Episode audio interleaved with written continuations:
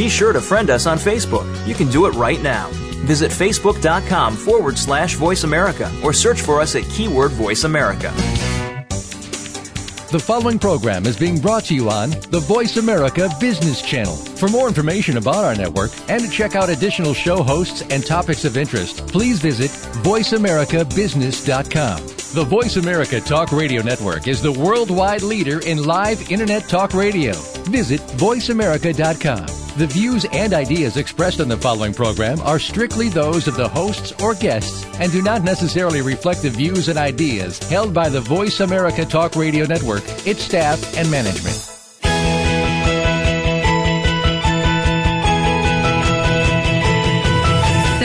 Entrepreneurs and business leaders that are making so much more than profit in their enterprises. They're also giving back to the community, and so can you. Welcome to Be More, Achieve More Inspiration for the Entrepreneurial Mind with host Chris Cooper.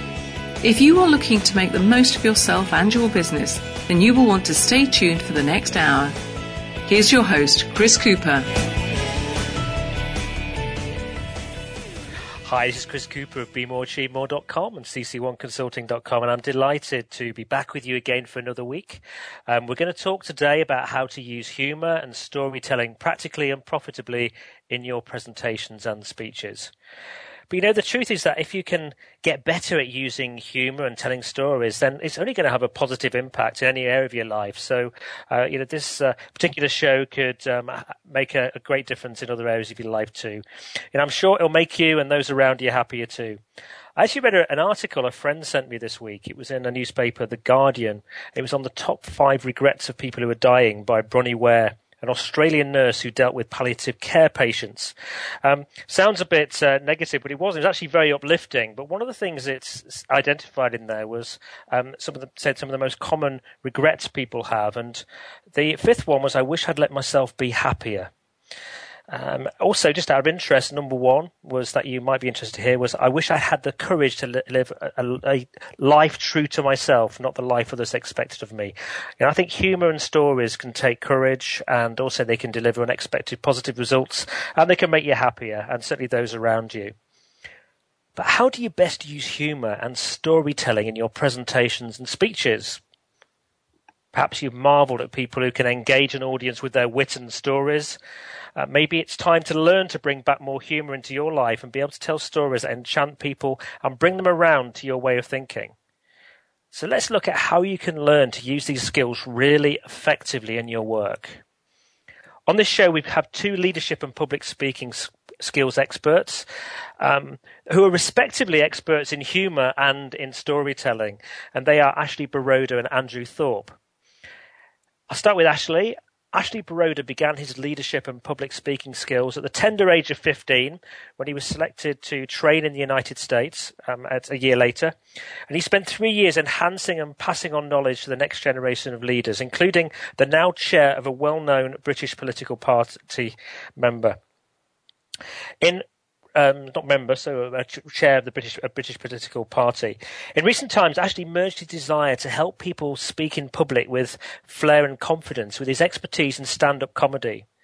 And since 2006, he's been running courses in businesses, in schools, theatre companies, youth projects, charities, adult education conferences, one-to-one sessions for management trainers, radio presenters, and even a famous playwright. Ashley Boroda Entertainment was launched in 2005, and it's a, a boutique-style comedy management company representing comedy performers and writers. In addition to the to his personal manage to personal management, uh, the company produces live comedy events and promotes shows at the Edinburgh Fringe, and he's worked with some very well-known now uh, English British comedians. Not all English, they're British. Uh, Jon Culshaw, Mel and Sue, and Rob Brydon.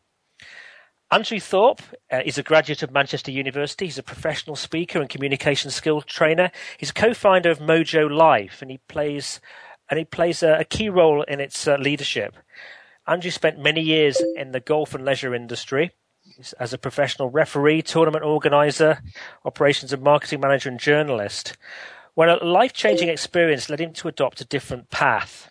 And he successfully rebranded himself. He founded speakeasy groups, which now form part of Mojo Life's innovative approach to developing presenting, presentation and speaking skills. He's spoken at the prestigious TEDx conference. He's authored The Seven Pillars of Sporting Success and How to Apply Them in Business, and is co-author of several books on communication themed topics. A big welcome to Ashley Boroda and Andrew Thorp. Hi, Chris. Hi, hi, guys. Um, great to have you on the um, on the show today, and I'm going to start, if I can, with with you, Ashley, and directing this to you. And I just wonder, you know, just just to be really clear, what is your definition of humour? Can I just before I start, I want to just come back on the, the, the uh, you mentioned the article in the Guardian, and one of the things I've always said to people about uh, getting up and speaking is that when they write down the things that they most wanted to do or things they regretted in their life, the fact that they may have got up and spoke some spoke at an event or done some stand up or any of those things wouldn't be on the list. It wouldn't be a major regret. So in fact, you might as well do it because, uh, and you wouldn't even consider it as one of those things that you regret not doing. It's just, you can, you know, it's great advantages that can be, that can come from it, but it doesn't really matter, uh, that much. It will never be the most important thing in your life.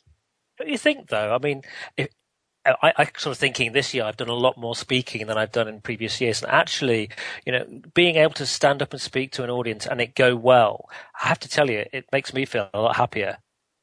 Absolutely, the, the, benefits for you, the, you know, the person, the person speaking, and and for the audience, uh, are huge but people make such a big deal of it.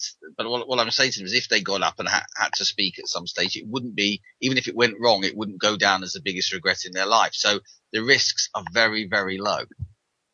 Very true. Very true. Um, so go on then. What, what is your definition of humour? Well, I think it's anything or words or actions that make people laugh. I think it's as simple as that. And, and I guess there's a number of, um, you know, kind of elements of it. There's a, you know, stand-up comedy, isn't there? And and maybe just using it as a part of your work uh, and in your social life. Yeah, I mean, stand-up comedy obviously is is is is there for performance purposes, but just making people laugh and communicating with people, connecting with people. It, it's humor is you know is something you can use very skillfully to win people over. So if you're in a tricky negotiation or you've met somebody who's comes over as just a little bit difficult to deal with. Quite often, breaking the ice with something funny has an, has immense, uh, you know, you get an incredible response. Rarely, if ever, does it have a negative response. Absolutely, you just have to think about people falling falling over when they're just about to get an award or something. it always brightens the evening up, doesn't it? Always. so, how do you see people getting it wrong in their presentations and speeches? Well, this is an interesting question because I get asked it all the time. I get asked if I'm trying to be funny, what happens if I say something inappropriate? And my answer is always the same. What are the chances of you saying something inappropriate when you're not being funny? And the chances are exactly the same. Everybody has an internal editing system that would say, hang on, I'm not going to say that. Uh, and my advice to people is if there's something that you really doubt in your mind, uh, then don't say it. But if it makes you laugh and you know that it's it, it, it's it's funny, then then go for it and say it, and it will have impact. That's different advice than I give to comedians. Obviously, they have to say it out loud, regardless is if people might be offended by it or not. But for people in in in business environment, mostly you're not going to say anything that that you shouldn't. So very little, if anything, can go wrong. Do you do you have a view on that, that Andrew? I think it's also worth pointing out that even you know professional comedians um, have died on stage, but they they haven't given up. Um, you know, you, you, you can't win them all. All audiences are different. Um, you've got to reflect on the experience and not lose confidence in yourself, and that that applies to you know general public speaking as it does to comedy. And I suppose you're with with comedians and speakers, you you have to you spend a little bit of time maybe testing the ground and what does work and what doesn't work, and maybe sometimes you learn more when you you make a mess of things. Um, uh, well, always. I, I, think in life you learn far more from your mistakes than you do when things go go uh, brilliantly well. Um, and I think also, you know, just moving it on to, to public speaking generally for a moment, um, audiences respond really well to speakers who are willing to um, uh, you know, be be self-deprecating to bring their status down a little bit to explain things that have gone wrong for them, because the audience doesn't actually want to hear a story of somebody who's had everything perfect in their lives. They they want to hear a few ups and downs. But I think what they do want to hear is that what they're looking for is how that person picked themselves up again.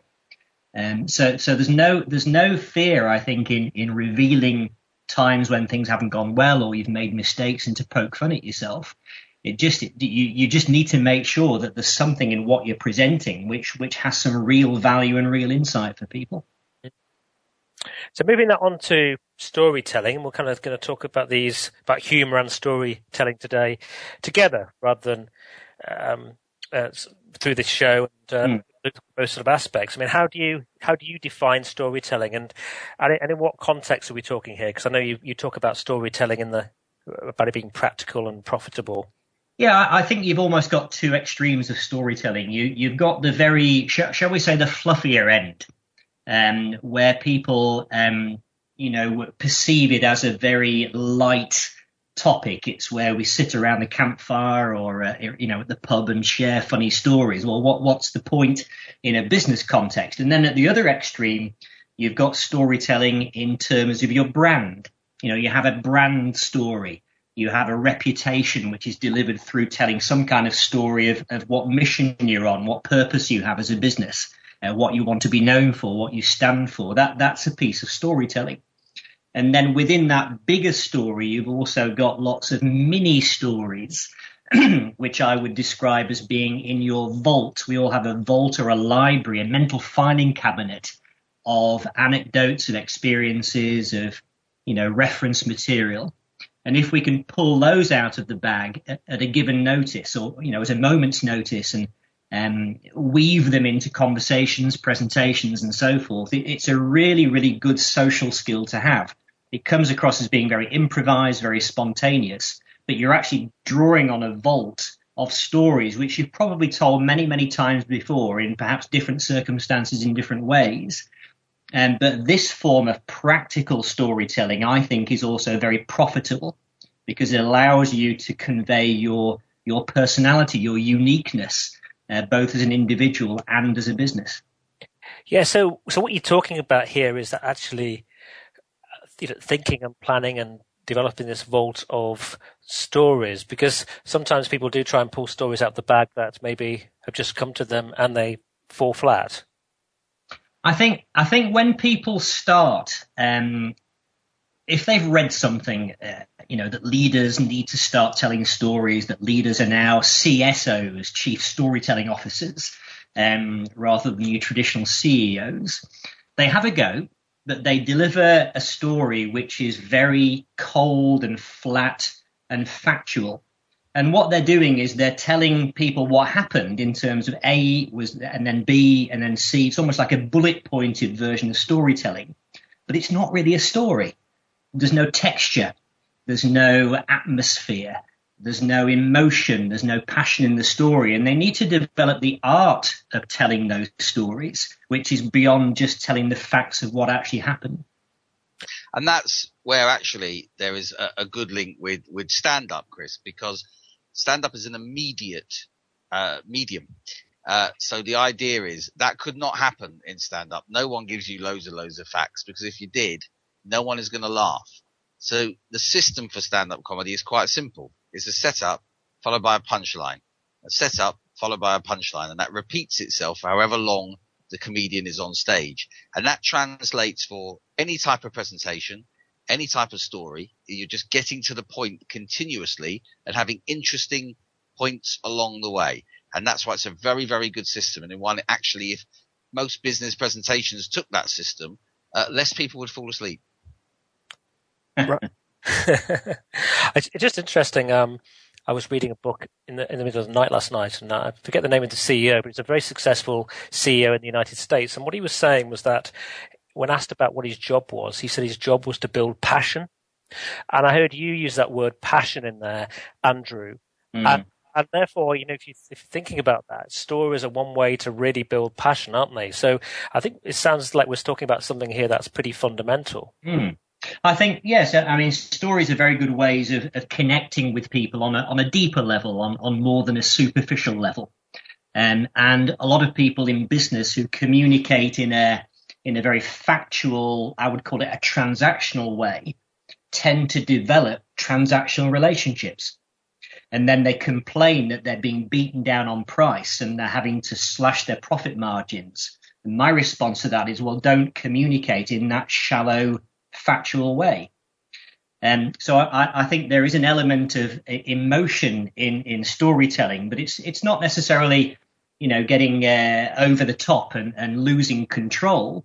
I think it is also about being authentic and actually tapping into an experience and relating an experience in, a, in an open way where you're sharing the vulnerability that you went through at the time, uh, but also sharing the ecstasy that you, you experienced when you got out of that problem. So it's it's sharing the ups and downs of the journey.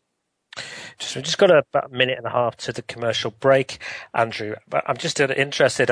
I've, I was been thinking about now that you know storytelling. It sounds like we're talking about it verbally here, but you know a lot of uh, I think a lot of people, and certainly the internet kind of entrepreneurs, tend to do a lot of storytelling in their marketing copy too, don't they? But I don't always see that in in corporate marketing copy. I mean, what's your view on that?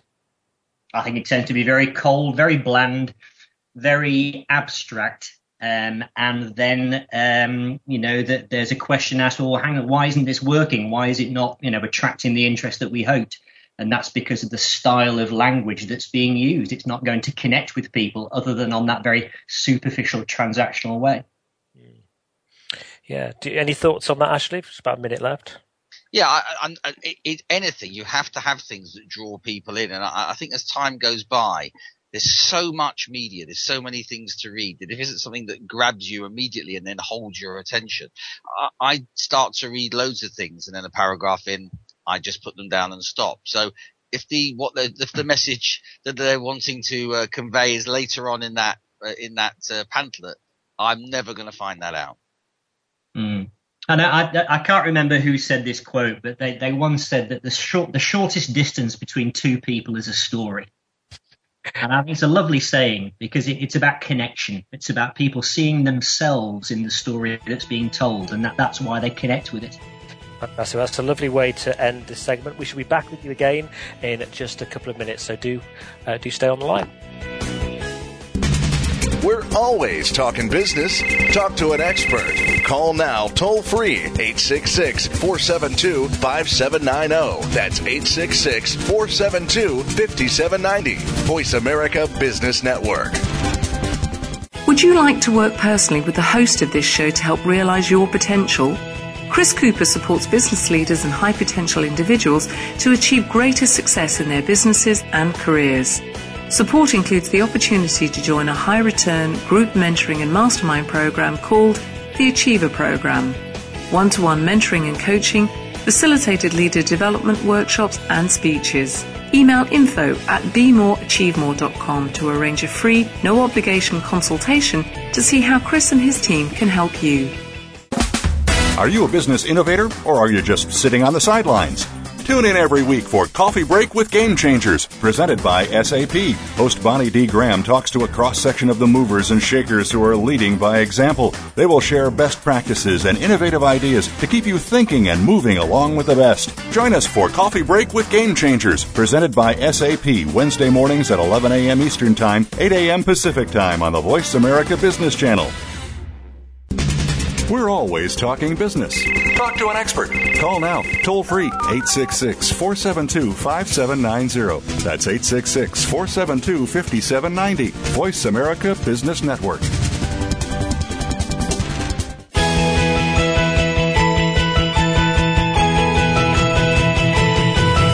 You are tuned in to Be More, Achieve More with host Chris Cooper. If you have a question or comment about our show, please direct your emails to info at bemoreachievemore.com. That's info at bemoreachievemore.com. Now, back to Chris Cooper. Hi, it's uh, Chris Cooper here of BeMoreAchieveMore.com. I'm speaking with Ashley Boroda and Andrew Thorp, and we're talking about how to use humour and storytelling practically and profitably in your presentations and speeches. Now, Ashley, um, let's talk um, a little bit about uh, humour again now. Okay. You recently ran a, a really great session actually at a speaking event that I was hosting, and you said that almost all people are funny, but there's a cultural resistance. Do you want to explain what you meant? Yeah, I think that I blame everything. All the faults of the world are on the education system. Uh, and I don't necessarily think it's the British education system. I think it's an education system that, that this happens worldwide. And the fact that you follow obedience and anybody who says anything funny or does anything is, is, is actually naughty. And that gets into the psyche uh, of a population. And therefore being funny is seen as something that is, is wrong. And therefore, so they resist it. And the power of, of, of being funny is enormous. And the thing in this world where there's so much noise is you want to have uh, a chance to stand out. And Andrew and I both talk about that in what we do a lot of the time. In fact, one day I went into Andrew's office and said, look, I, I, what are we going to do with this? People keep saying that we do soft skills training. And I hated that expression because soft, unless you're in, I don't know, skincare or furnishings is pretty much a negative connotation perhaps cheese. I don't know, but on the whole, it's a negative connotation. So we came up uh, with the idea that they're standout skills, and it's a great way of standing out. But I said, culturally, people are told, you know, behave, be straight, go along, do what everybody else does. Don't, you know, veer away from, from the norm. But it's those people that veer away from the norm that stand out. And, and this is a really, you know, by being natural and being funny, which everybody is, they have that opportunity to do that. But you could argue, well, if everybody's funny, uh, that wouldn't work. But if you were sitting like I have many times in dressing rooms of rooms full of comedians, uh, they can all be funny uh, without being competitive and uh, all have their own voices and everybody's thoroughly entertained. Mm. Can I just build on that? What, what Ashley said, uh, Chris, um, about there being, you know, fierce competition for, for people's attention. Um, and I think what we're doing now is an example of how you know media is becoming much more accessible to people, not only to in terms of um, consuming it, but also broadcasting. So when you remove the barriers to broadcasting, um, you know, through Facebook and Twitter and YouTube and so forth, it just creates this huge amount of noise because there are no barriers to entry and people can say anything, and they do. And um, so I think humor and I think authentic storytelling is a wonderful way of cutting through that noise. Um, and I think it's uh, Nancy Duarte who does some great work in the States about this. She, she's worked on it with a few um, TED speakers. Um, she uses this, this phrase that rather than making more noise, you need to strengthen your signal. So, so that you know, the, the humor and the storytelling does actually help you stand out from all of that sea of white noise or static. And that's a lovely, a lovely line. It's a lovely, it's a, it's a lovely distinction, I think. Mm. I wish it had been mine. At least I credited her with it. You certainly did. um, so, I mean, while you were there, Andrew, I was kind of wondering. You mentioned um, uh, Nancy sort of uh, description there. I mean, who do you think uses humour well, and what t- techniques do you see them using? You want to go first, Ashley? Um, well, I, I'm always interested in, in, how politicians use it because I was talking to a a a an opposition senior opposition politician at a dinner last week, and he was saying that he's very nervous of using humour uh, because he might say something in jest uh, and yet it can be taken at face value and then the press jump all over it. But we look at the, the mayor of London, who's, who's a man, in my opinion, is a bit of a lightweight politician. I, I, other people will clearly disagree with that, but he has a fantastic persona because he's funny and people like to listen to him, even if they disagree with what it is he has to say. Uh, and he's been caught out many a time, you know, talking nonsense, but he, he just manages to charm his way through. Now, he's probably the most well-known politician in the United Kingdom. Uh, so they certainly he uses it well. Uh, Bill Clinton, I think I watched the uh, his um, his speech at the Democratic Convention uh, nominating nominating President Obama. Uh, and it really was one of the most enjoyable speeches I think I'd ever seen. But again, it was full of humor. Uh, but the message, the serious message did not get lost in that. Uh, and I think that that's an important skill. And you can look at all sorts of celebrities around the world. Those that Jose Mourinho, uh, you know, one of the most well-known football managers in the world, has returned uh, to the Premiership, back to Chelsea, and the press are going to be absolutely delighted and fighting each other to go to his press conferences. Mm. And that way also he's got that opportunity in a competitive environment to manipulate his, uh, the press, the, the officials, the, uh, the, the, put pressure on his opponents because everyone's going to his press conferences mm. and everybody's listening to everything he says because he's funny and because he's full of character.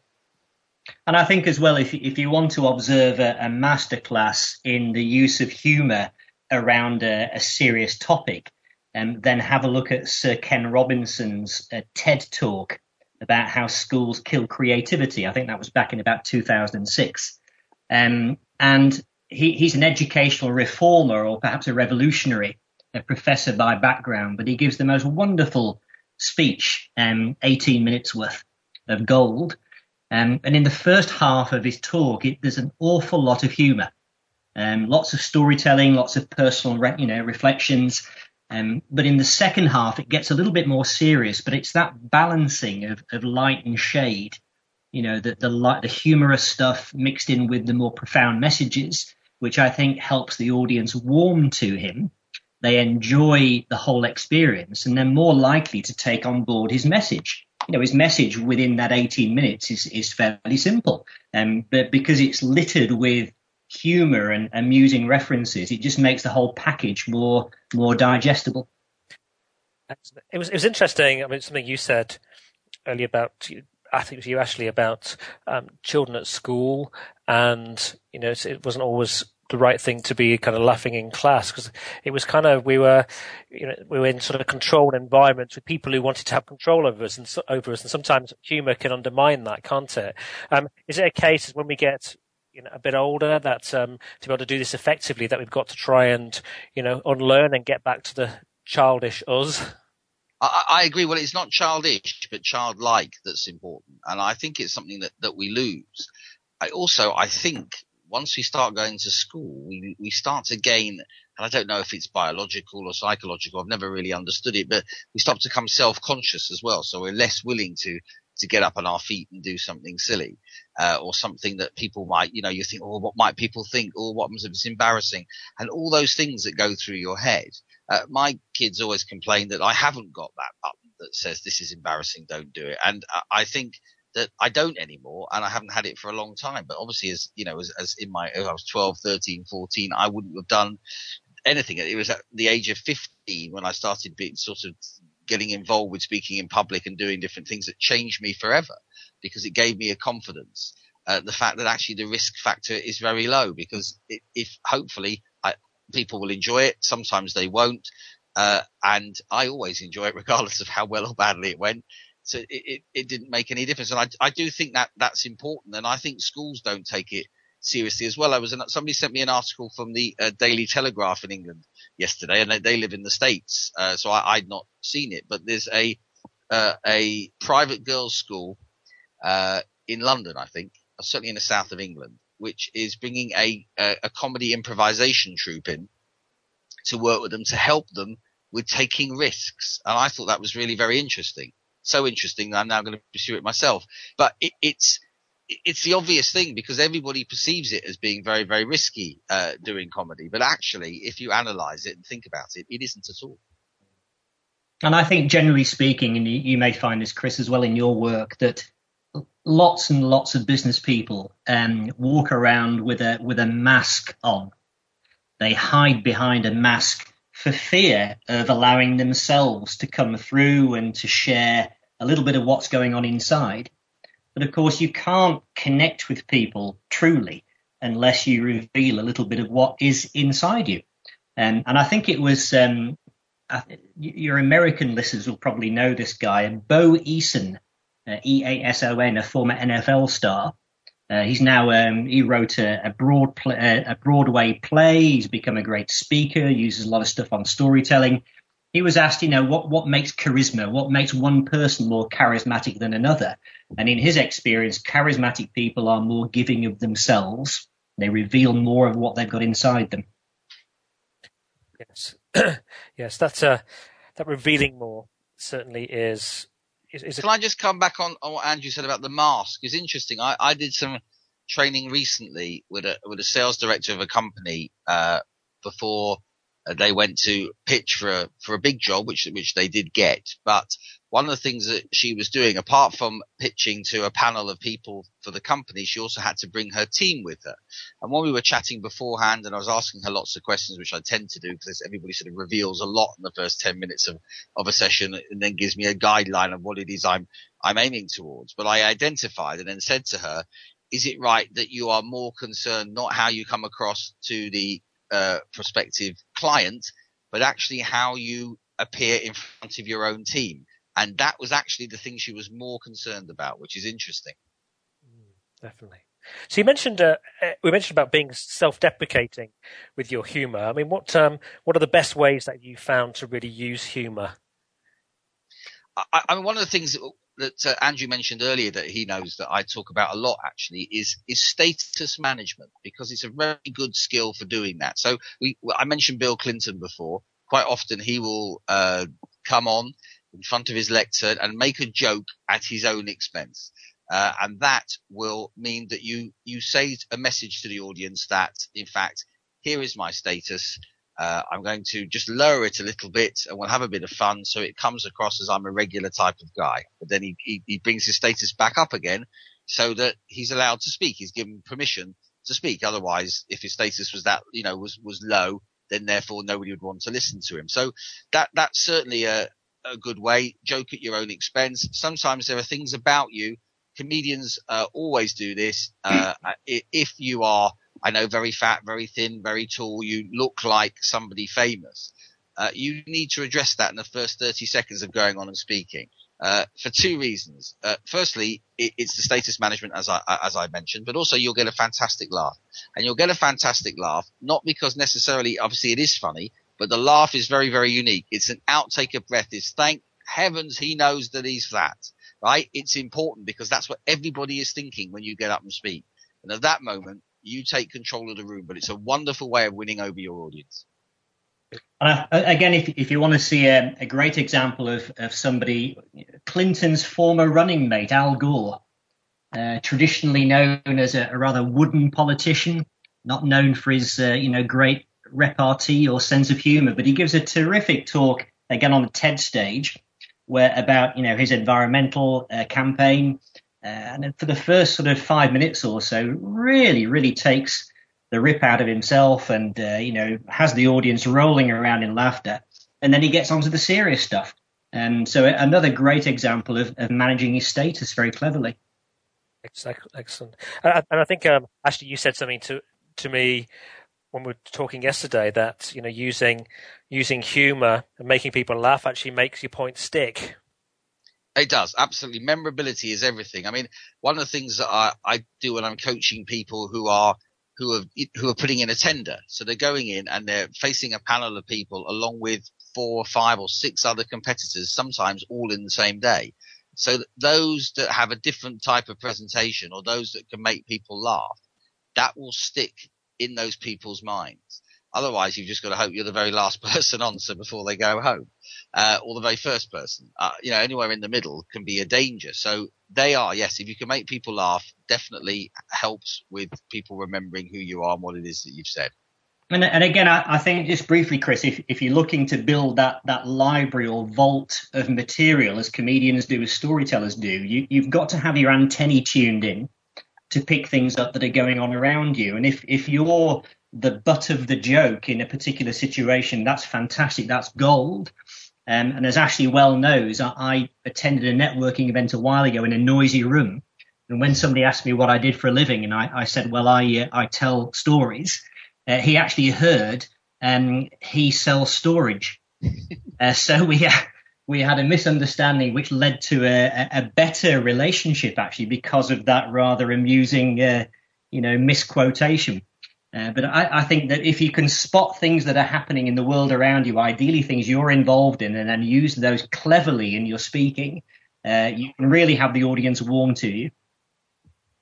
I, I know when some people are speaking on stage and things go wrong, it's it's actually a golden opportunity, isn't it? Oh, it's wonderful. As long as you don't panic and uh, if you can react to it um, and sort of riff riff off the audience and improvise a little bit. It's actually, you know, not totally improvised because you've probably had a similar situation before, but you know how to deal with it. I guess it's the same with with you know hecklers in an audience with the with a comedian on stage.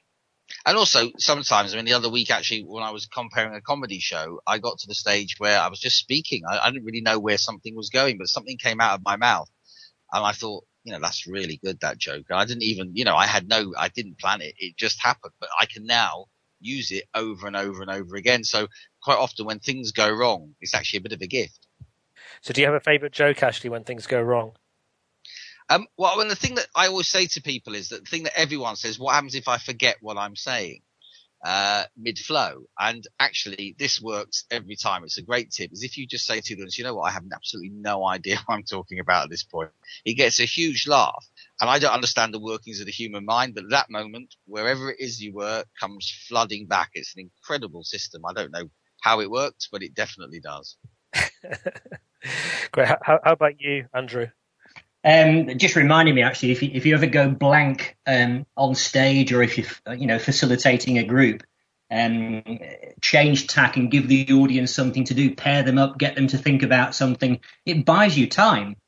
And of course, the audience thinks, "Oh, this guy's good. That's very clever. The way he just thought about doing that." But you're cheating in a way because you're just trying to gather your thoughts. We've got about a minute till we go to commercial break break again now, and there's some really good tips there. And I just wondered, Ashley, you know, when you do get that situation, someone's heckling, um, any any, you know, should you should you put them down? How how should you actually manage that? Oh, heckling is, is you have to make that judgment while while you're on stage. Mostly in a in a comedy club, certainly heckling is mainly from drunk people, uh, in which um, you really it's unintelligible, so you can't you can't really make a comment.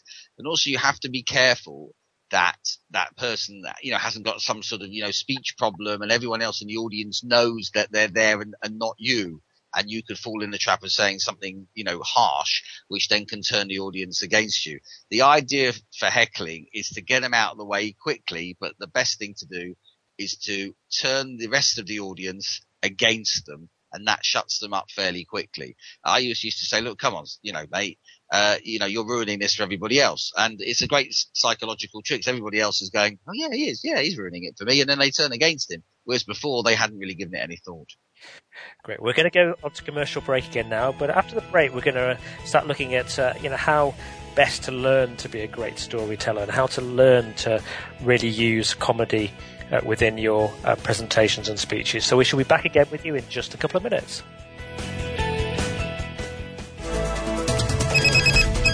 Up to date business and financial news. Call now and get the financial information you need.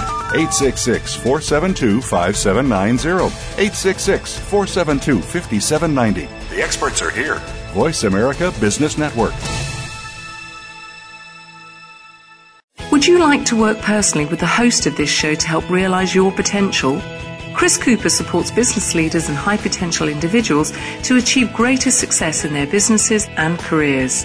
Support includes the opportunity to join a high return group mentoring and mastermind program called the Achiever Program. One to one mentoring and coaching, facilitated leader development workshops and speeches. Email info at bemoreachievemore.com to arrange a free, no obligation consultation to see how Chris and his team can help you.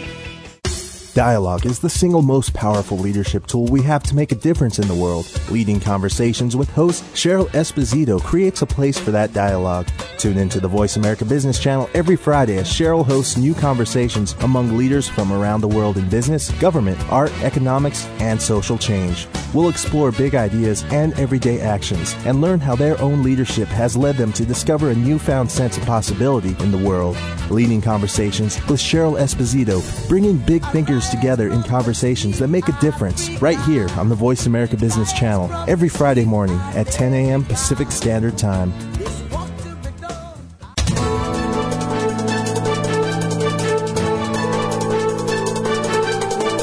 The market's up or down, or if you're looking to improve your portfolio, our experts are ready to talk to you.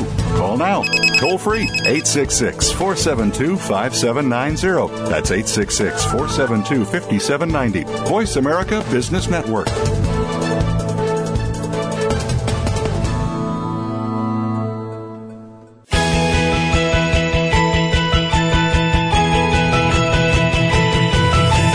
Tuned in to Be More, Achieve More with host Chris Cooper.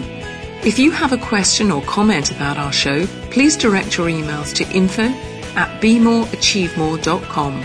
That's info at bemoreachievemore.com. Now, back to Chris Cooper.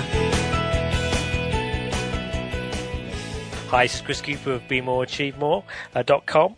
Uh, if you want to find out more information about um, you know other other sh- other events and uh, and other guests that are coming on this show, etc., um, do sign up for my newsletter at BeMoreAchieveMore.com. Um, but Andrew, um, let's go on to storytelling again now. How would you should you structure your storytelling? Is there a, is there a structure for it? Um, well, uh, a beginning, a middle, and an end is a good idea. It's a good starting point. Uh, I think you have to obviously set the context in place. Um, you have to kind of explain what happened, and then there has to be some kind of resolution. But there's a very interesting acronym that I love to use with my business clients, which helps them to understand their business story. And that's an acronym called PAL, P A L. And that's pain, aspirin, and legacy. So the aspirin is really what they do, which is the thing that they want to, you know, talk endlessly about straight away. But you've got to talk about the pain or the problem, which is the reason they need to exist. You know, the pain that the clients have or the market has.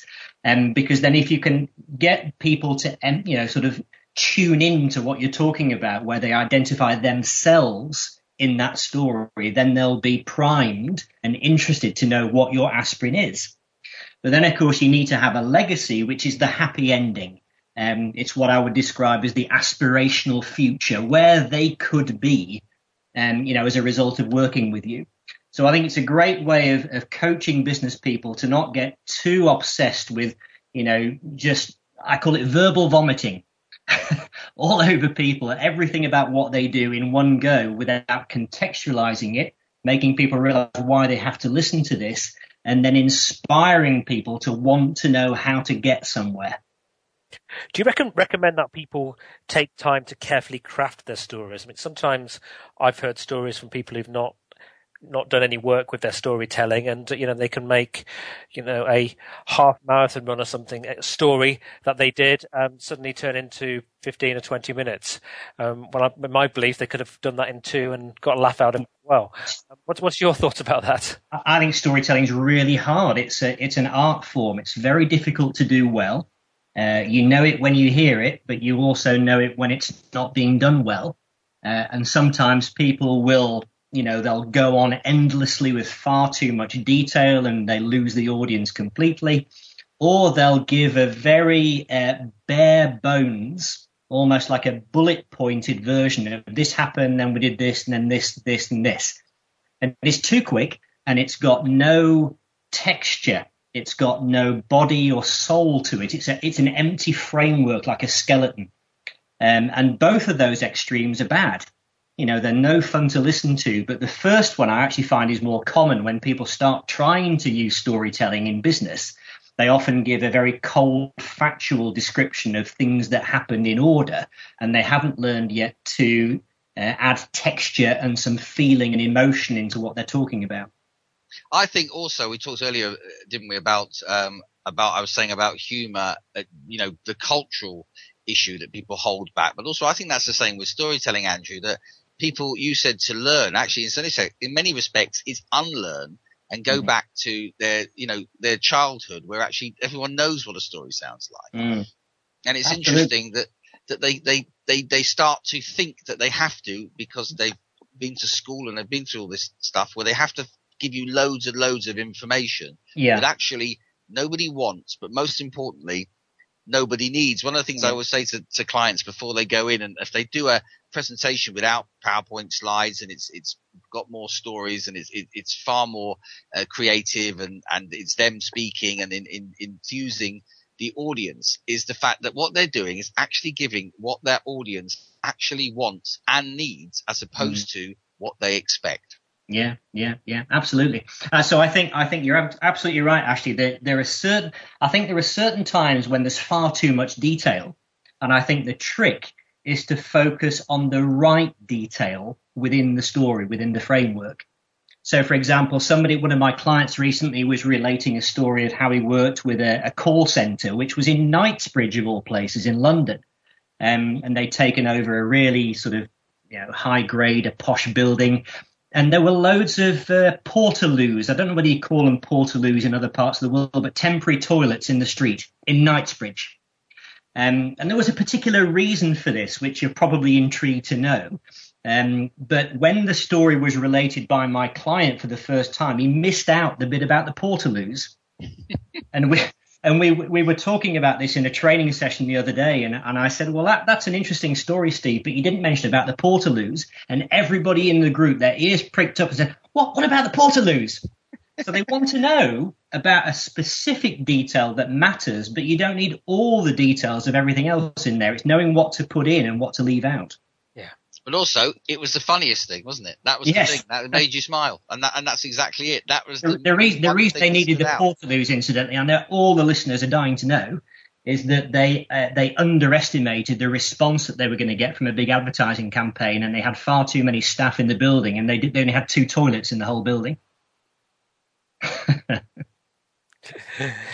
little, technique that I learned a number of years ago with storytelling is to is to kind of write out your story and then really look through that story and look at the, the, the bits that don't really matter and don't add anything to them and maybe highlight them in red and take them out and also look at the aspects that do make a, a difference and do maybe have an emotional response and uh, make sure you've got them all in and uh, and maybe make more of those components Uh, exactly. it's, it's knowing what detail to focus on, Chris. And I actually call this technique zooming in and zooming out. So you can zoom in on a very tight detail, maybe a little a badge on someone's lapel that the person you're pitching to recognizes. And you, t- you know, from, from a frosty reception in a boardroom for a pitch, you actually find that, that he recognizes what that badge is and you've been to the same school or you've been to the same, you know, university or whatever. And then, you know, that, that, that frosty atmosphere disappears and it's all warm and lovely and fuzzy after that. That, that level of detail needs to be told because that little badge plays a key role in that story. And how, Indeed. how do you best learn to be a great storyteller? Sorry, say again, Chris. You best learn to be a great storyteller. What? How, how do you learn? Is that your question? You learn, yeah. You yeah, I, I, think I think you've just got to do it. You know, I think Ashley the other day you mentioned about the fact that just practice them everywhere, all the time, in, in situations which aren't kind of formal settings, and just test drive your material. Ashley, any thoughts from you? Yeah, no, absolutely. I, I, think when you're sat around uh, in an informal conversation, sat around the table with people having a drink, having a cup of coffee, having a meal, bring your stories out then. Uh, because no one's judging you. Uh, you. And if you told them, listen, I want to run this uh, idea past you because I'm thinking about uh, using it in front of an audience of 300 people tomorrow morning, they would put their judgment faces on uh, and probably tell you, nah, that won't work. Um, so, but if you do it without them realizing it, you can then measure their response. At which point you can think, yeah, this is going to work, or, or certainly I, I, feel happy to give it a go. But I think just just on the on the zooming in and the zooming out, I, I didn't quite finish that explanation. When you zoom in on a tight detail and you've practiced it and it's going well, you also need to be able to pull out of the detail and make the bigger point. Um, you know, the learning, the moral of the story, and then you're, you're off on your way to, to, to give whatever uh, business or profound point that you want to make. But I think that the key is to have a series of little stepping stones, which might be stories, which allow you to move that whole agenda on its way. Excellent. What, what, just very quickly, I mean, where where do you think is the? I, I, guess this comes down to your audience, but you know, you, you meet some people who are very detailed and like lots of detail, and then there's people who maybe have got a, a bigger picture, and, uh, and and don't like respond so well to the detail. Where do you think is the the happy balance? Personally, I think you, if you're if you're detail light or you go for the the headline stuff, then that has much more impact people who really want detail. It's a bit like if you work with people who will tell you they'll start their telling you their their their pitch for something with lots of information that no one needs, and you say to them, "Look, just take that out, get straight to what you what you can do for them, all the things that anybody that does the, the type of work that Andrew uh, and I do would advise people." But often you'll get the question, "Well, what happens if they want to know?" And that's as simple. They'll ask you. Uh, but don't give people information that they may not need. But mm-hmm. if you're if you're whetting their appetite, then that's fantastic. And if even if you are whetting their appetite and they're not a detail person, mm-hmm. then you'll be keeping them very happy, and they won't ask you any more questions. I agree. I, I think a, ni- a, nice way, very briefly describing it, Chris, is that it's zooming in and zooming out. It's the balance, it's the mix between the two, which makes it powerful. So if someone in detail all the time, in other words, they're always zoomed in, that gets very boring after a while because there's too much. If people are always zoomed out and they're talking in abstract speak, people can't connect, you know, emotionally with the detail of what's going on. They can't see themselves in the story that's being told. So it's the balance of the two. Excellent. Excellent. Coming back to comedy again. Um, so we talked about uh, what's you know how best to learn to be a great storyteller. How do you recommend, Ashley, that you learn comedy to use comedy? Again, it's a it's a confidence issue. I mean, as far as performing comedy, the best way to do it obviously is to keep doing it uh, as far as using it in business, again, it's just having the confidence when, you know, when you're chatting with people, you'll hear a lot of time of people who work in, in sales and have to make telephone calls to get through to people. And we talk about gatekeepers and you hear those things as they come around all the time. But actually you can build rapport with people by being funny. Uh, and it makes you memorable and the chances of you getting through to the people that you want to speak to, uh, is enormous. I had to speak to somebody once uh, which, you know, I knew he was going to be difficult to get hold of. So I'd taken that attitude. Well, actually, I'm probably not going to get hold of him, but I'm going to have a go anyway. So what difference does it make? Uh, and I got through to his PA who said to me, is he expecting your call? That's obviously their internal system. And I said, no, it's a surprise. Uh, and she put me through. Excellent. I, I, had a meeting with a, a potential client a few weeks ago and really kind of warmed to this guy. And one of the things that really warmed me to him was he told me he, he, we both realized we both liked running, and he said, um, "Do you know that you're sitting in the present presence of a a world record holder?" And uh, I, I, said no, and I said, "What was your world record?" And he said, "Well, actually, I hold the world record for the um, fastest marathon time dressed as a tomato." my he said, uh, and I was so impressed with my PA who managed to uh, to managed to work out how on earth to put me into the record books. But uh, you know, really, really kind of engaged me with him because it demonstrates he's got a sense of humour. Um, but you know, to achieve something. Clearly, the... he has if he's running around as a tomato and quite quickly. so yes, so he's inspired me to uh, to to get a, a mouth at time as a pineapple. Brilliant. Um, so just um, we've got a we've got a few minutes to less to close, but not very long. So I wonder what um, your final messages that you'd like to leave us with. Um, I start with start with you, Andrew. Um, I think the final message is that um, we all have within us uh, an extraordinary library of experiences that that makes us us. It's what makes us unique. It's our, our true USP. And if we communicate in a way that doesn't include any of those things, then we're really missing a trick. Then we'll start to sound like everybody else selling this or that. Um, so I think my, my final message is to embrace what makes you unique as an individual or as a company. And that means tapping into that library of experiences.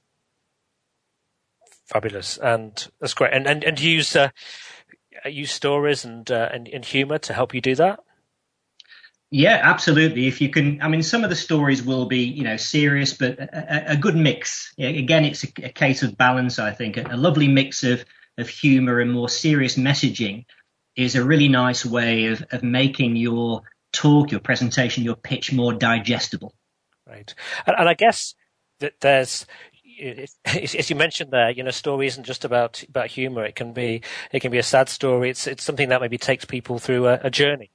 Mm, absolutely, absolutely. I mean, you know, there there are several um, commonplace sort of story narrative types, like a, uh, you know, revenge or um, stranger in a strange land. If you can find um, or a quest, for example, like you know, Lord of the Rings or even Jaws is a quest kind of narrative. So if you can match something in your business message with some kind of classic narrative style, um, then you know you learn from the, the great directors and the screenwriters who are very skilled at getting an emotional connection between the audience and the characters in the film. You care what happens to them.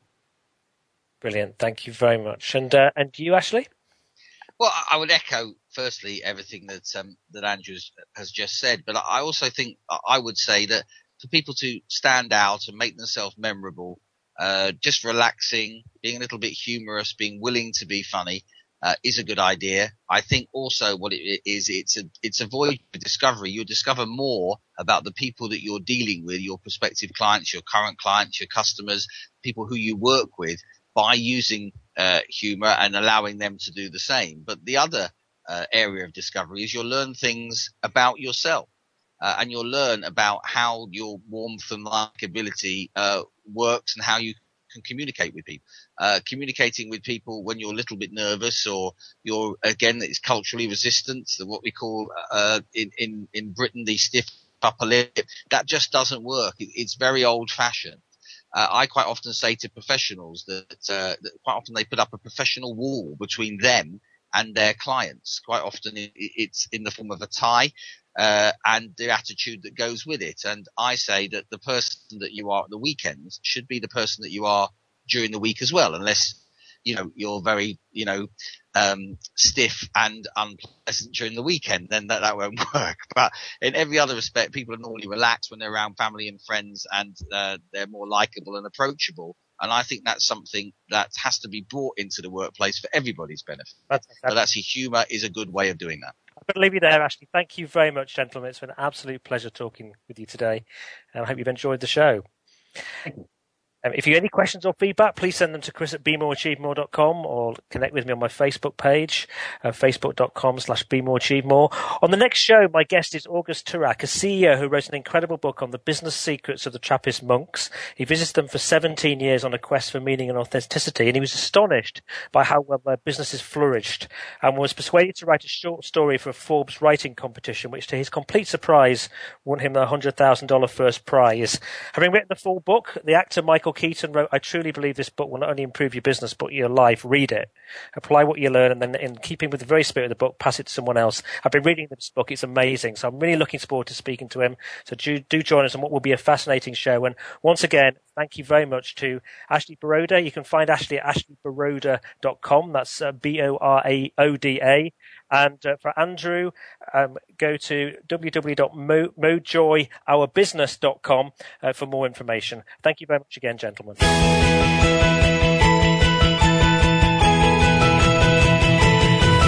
Thank you for listening to Be More, Achieve More. Please join your host, Chris Cooper, again next Friday at 8 a.m. US Pacific Time, typically 4 p.m. London on the Voice America Business Channel. Enjoy your week.